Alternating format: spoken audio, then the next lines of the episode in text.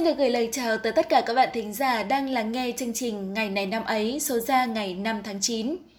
Các bạn thân mến, hôm nay là Chủ nhật và cũng là ngày nghỉ lễ cuối cùng trong kỳ nghỉ lễ mùng 2 tháng 9 kéo dài 4 ngày năm nay. Đồng thời thì hôm nay cũng là ngày khai giảng năm học mới. Khác với mọi năm, lễ khai giảng năm nay ở nhiều tỉnh thành sẽ được tổ chức trực tuyến vì ảnh hưởng của dịch bệnh COVID-19.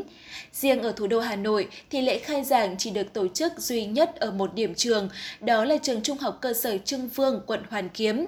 Lễ khai giảng được truyền hình trực tiếp trên sóng của Đài Phát thanh và Truyền hình Hà Nội để tất cả các cán bộ, giáo viên, học sinh và cha mẹ học sinh của các trường học, cơ sở giáo dục và nhân dân trên địa bàn thành phố được theo dõi. Như vậy là một năm học mới với đầy những khó khăn và thách thức đã tới. Chúc tất cả các em học sinh cũng như phụ huynh sẽ nhanh chóng thích nghi được với hình thức học mới trong thời điểm dịch bệnh. Chúc các em sẽ có một năm học với nhiều thành tích tốt. Hy vọng trong thời gian tới, dịch bệnh sẽ được kiểm soát và các em sẽ được quay trở lại trường học để gặp gỡ thầy cô bạn bè và học tập theo cách hiệu quả nhất.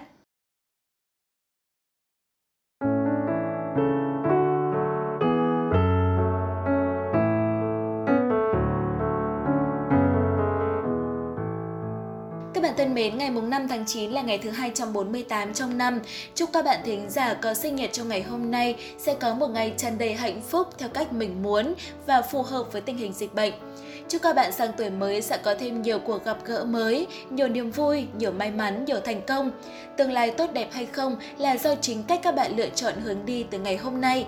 Hãy luôn sống vui vẻ, sống hết mình với đam mê, đặt ra mục tiêu rõ ràng và từng bước để chinh phục chúng. Đồng thời, cũng hãy làm giàu đời sống tinh thần của mình để mỗi ngày trôi qua đều là một ngày đáng nhớ.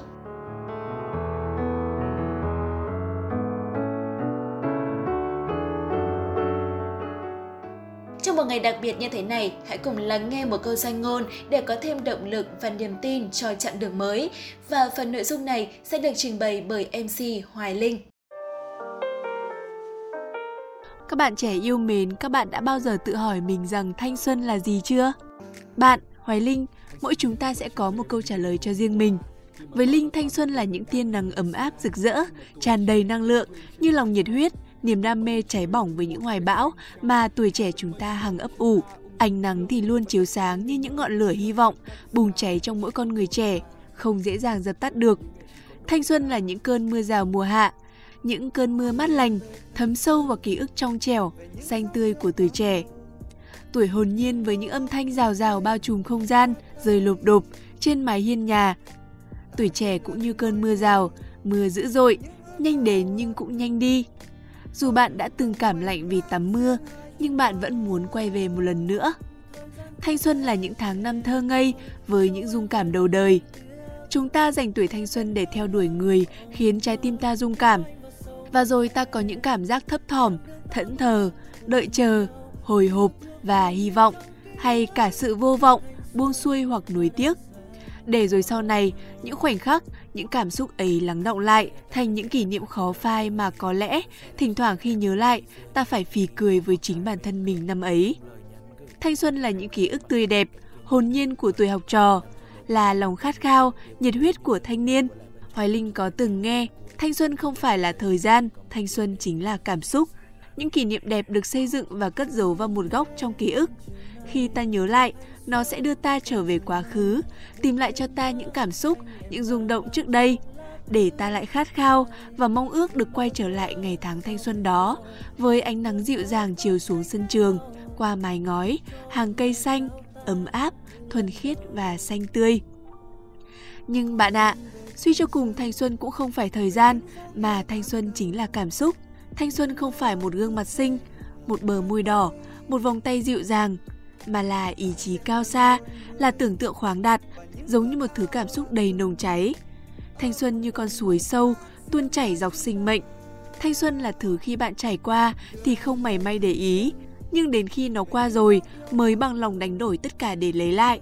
Có lẽ là bởi thanh xuân như nước, dù mở ra hay nắm chặt, nó sẽ đều chảy xuống qua kẽ tay.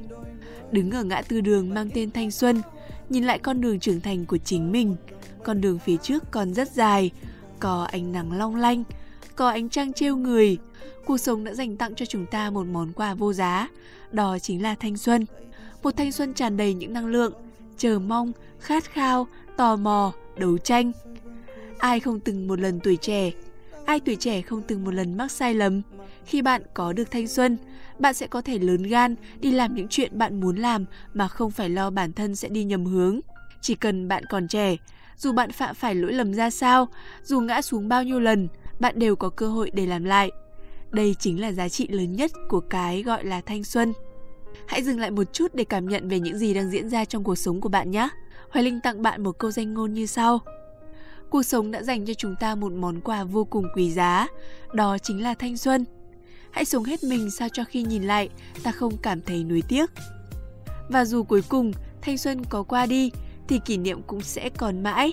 Và vì những gì bạn đã trải qua sẽ thành trải nghiệm, hun đúc nên bạn của ngày hôm nay.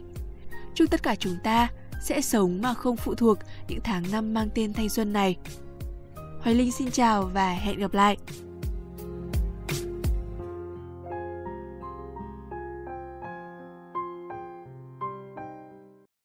Bây giờ sẽ là phần thời lượng cho mục tìm hiểu những kiến thức thú vị của ngày hôm nay trong quá khứ. Hãy cùng lên chuyến xe ngược thời gian cùng với hai MC của chúng mình để tìm hiểu xem ngày 5 tháng 9 đã từng có những sự kiện quan trọng nào nhé.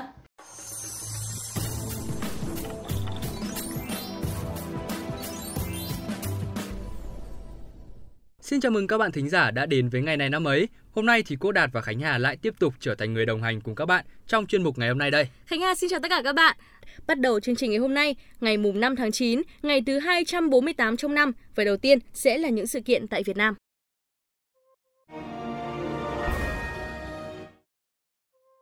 Ngày mùng 5 tháng 9 năm 1433 là ngày mất của vua Lê Thái Tổ, tức Lê Lợi, vị hoàng đế đầu tiên của nhà Hậu Lê, triều đại lâu dài nhất trong lịch sử Việt Nam.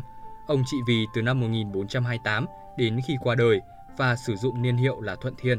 Lợi xuất thân trong một gia đình quân trưởng ở Thanh Hóa, trưởng thành trong thời kỳ nhà Minh đô hộ nước Việt. Năm 1418, Lê Lợi tổ chức cuộc khởi nghĩa Lam Sơn chống lại quân đội chiếm đóng.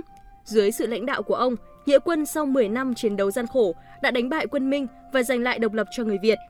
Mùa xuân năm 1428, Lê Lợi lên ngôi hoàng đế, sáng lập nhà Lê Sơ và khôi phục quốc hiệu Đại Việt. Bản Bình Ngô Đại Cáo do Nguyễn Trãi soạn thảo được coi là bản tuyên ngôn độc lập lần thứ hai của nước ta sau bài thơ thần Sông núi nước Nam được ra đời ngay sau khi Lê Lợi lãnh đạo quân dân ta đánh bại quân Minh.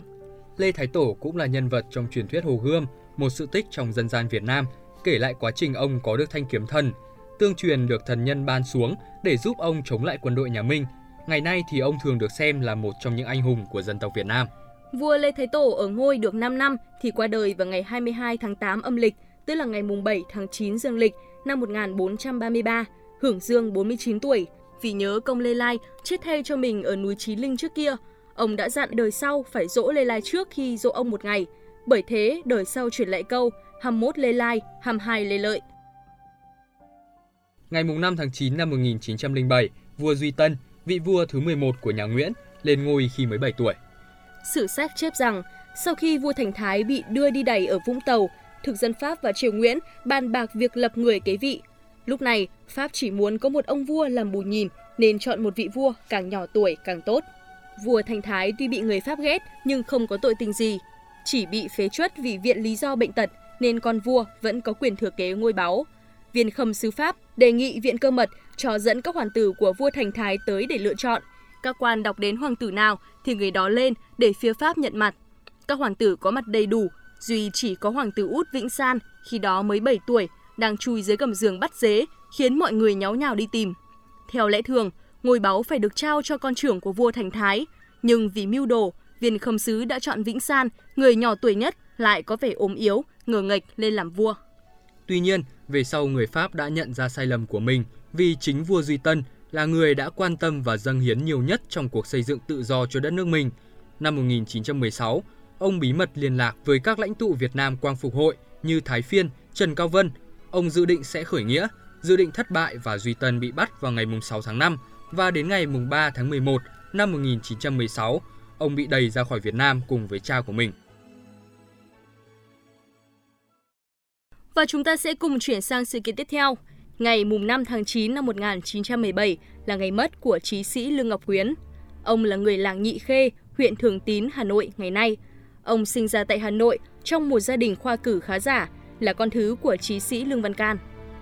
Tháng 10 năm 1905, ông hưởng ứng phong trào Đông Du sang Nhật Bản du học.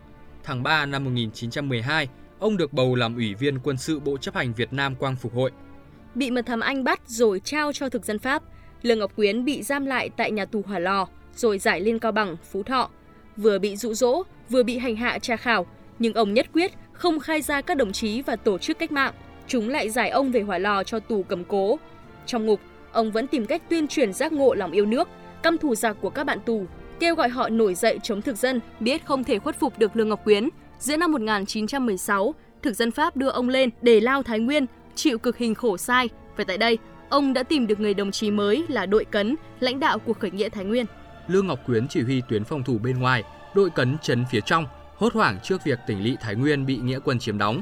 Thực dân Pháp đã điều lực lượng hùng mạnh có pháo binh, tàu chiến yểm trợ. Nghĩa quân của Lương Ngọc Quyến và đội cấn đã kháng cự vô cùng quyết liệt, diệt được 107 tên, sát thương 17 tên. Trước kẻ địch mạnh gấp nhiều lần, nghĩa quân dần dần tiêu hao lực lượng, buộc phải rút lui. Trong lần rút chạy đó, Lương Ngọc Quyến đã anh dũng hy sinh. Tuy chỉ giành độc lập vỏn vẹn trong 7 ngày, nhưng cuộc khởi nghĩa đã gây tiếng vang lớn, là mốc son trong phong trào yêu nước theo đường lối bạo động trong hai thập niên đầu thế kỷ 20, nêu gương sáng cho thế hệ thanh niên đời sau. Hiện nay, tên ông được đặt cho các con phố ở nhiều tỉnh thành của Việt Nam. Tiếp theo chương trình thì chúng ta sẽ cùng chuyển sang những sự kiện trên thế giới. Ngày 5 tháng 9 năm 1962, Chính phủ nước Việt Nam Dân Chủ Cộng Hòa và Chính phủ Vương quốc Lào chính thức thiết lập quan hệ ngoại giao. Đại sứ Việt Nam Lê Văn Hiến và Đại sứ Lào Thạo Pheng là những sứ giả đầu tiên của hai nước. Sau khi hai nước thiết lập quan hệ ngoại giao, đầu năm 1963, vua Lào Si Xá Vàng Vathana dẫn đầu đoàn đại biểu Hoàng gia Lào sang thăm Việt Nam. Trong buổi chiêu đãi vua Lào, Chủ tịch Hồ Chí Minh khẳng định hai dân tộc Việt và Lào sống bên nhau trên cùng một giải đất, cùng có chung một dãy núi Trường Sơn. Hai dân tộc chúng ta nương tựa vào nhau, giúp đỡ lẫn nhau như anh em. Ngày nay, chúng ta lại đang giúp đỡ nhau để xây dựng một cuộc sống mới. Tình nghĩa láng giềng anh em Việt Lào thật là thắm thiết, không bao giờ phai nhạt được. Với tình cảm chân thành đó, trong buổi lễ tiễn đưa nhà vua Lào lên đường về nước, Chủ tịch Hồ Chí Minh càng khắc họa sâu đậm hơn nghĩa tình nồng thắm của quan hệ Việt Nam-Lào, Lào-Việt Nam, cuộc đi thăm nước Việt Nam của nhà vua và các vị làm cho hai nước chúng ta đã gần nhau về địa dư, lại càng gần nhau về tình nghĩa. Sự hiểu biết lẫn nhau và mối quan hệ hợp tác thân thiện giữa hai dân tộc anh em đã tiến lên một giai đoạn mới mẻ và tốt đẹp. Hôm nay, nhà vua và các vị rời đất nước của chúng tôi. Xong, những hình ảnh đẹp đẽ của cuộc đi thăm vẫn lưu lại lâu dài trong lòng chúng tôi. Thật là thương nhau mấy núi cũng trèo, mấy sông cũng lội, mấy đèo cũng qua. Việt Lào hai nước chúng ta, tình sâu hơn nước Hồng Hà Cửu Long. Và các bạn thân mến, sự kiện vừa rồi cũng đã khép lại chuỗi sự kiện quan trọng từng diễn ra vào ngày 5 tháng 9. Rất cảm ơn quý vị đã lắng nghe. Hy vọng rằng những thông tin vừa rồi thì cũng đã đem lại cho quý vị những thông tin bổ ích và những phút giây thư giãn vô cùng thú vị. Còn bây giờ, xin chào và hẹn gặp lại!